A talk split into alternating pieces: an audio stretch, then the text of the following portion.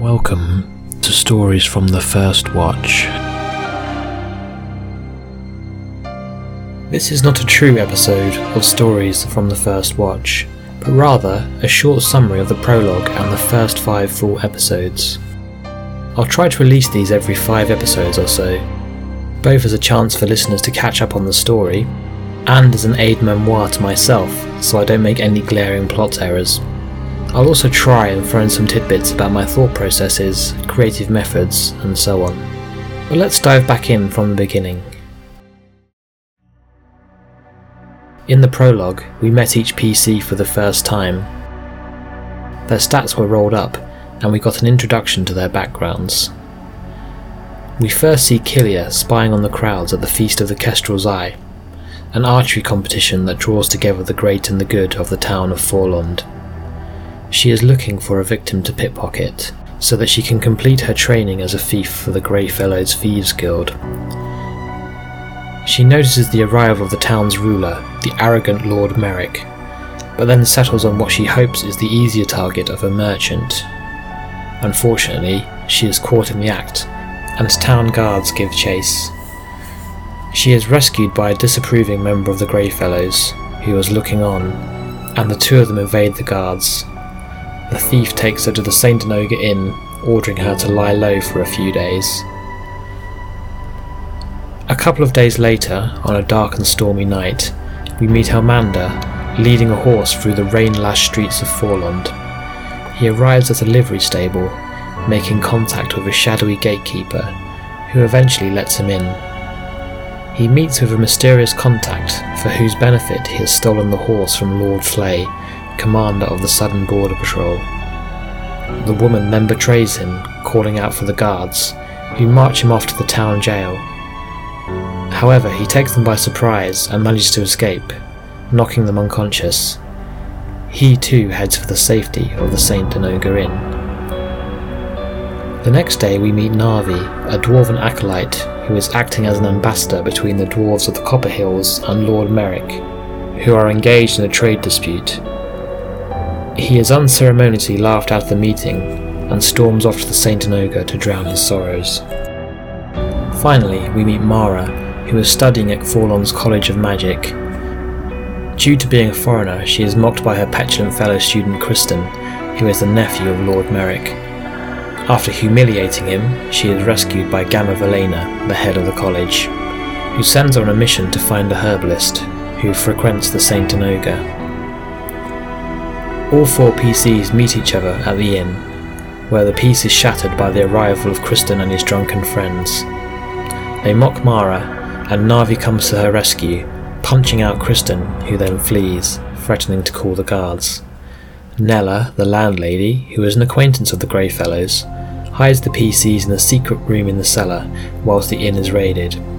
In return, she asks them to take part in a special mission. In episode 1, we find out that this mission is to find Elwyn, a grey fellow who is also a herbalist, the man Mara was sent to find. He was seen in the village of Hollow Hill, a few days' travel from Forlond. The party are given provisions and equipment and leave the town by a secret route. Once out into the wider world, the party get to know each other a bit more before stumbling across a deserted farmhouse. Listening at the door, Killia hears the sound of muffled calls. Elmander is reluctant to investigate, but Narvi's faith compels him to lead a rescue attempt.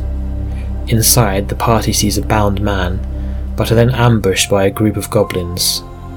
After a tough battle, the party defeats the creatures and unties the man, who turns out to be Elwyn.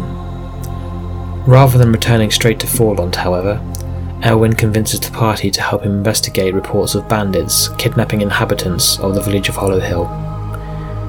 He claims that goblins have been working with these human bandits, based in the ruins of what Narvi claims is a dwarven outpost. The episode ends with Killia finding a map of the hideouts on one of the goblins' corpses.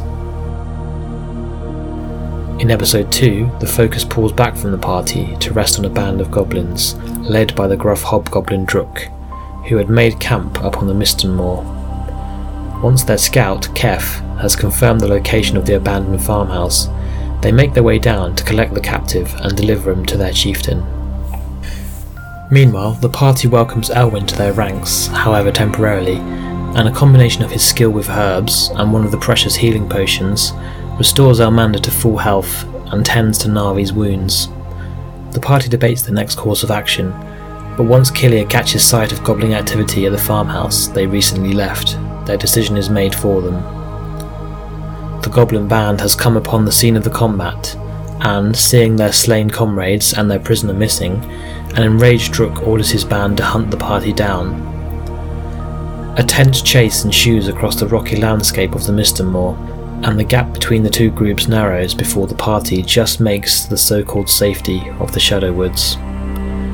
Setting up camp, the party draws lots for the night's watch. During Killia's turn, she becomes aware that something is stalking the camp. Emerging from the darkness, a huge direwolf, a powerful predator, prepares to pounce on its prey. In episode 3, the party springs to combat, surrounding the wolf. Elmander takes a wound to the arm, but after a tough fight, the wolf is finally silenced.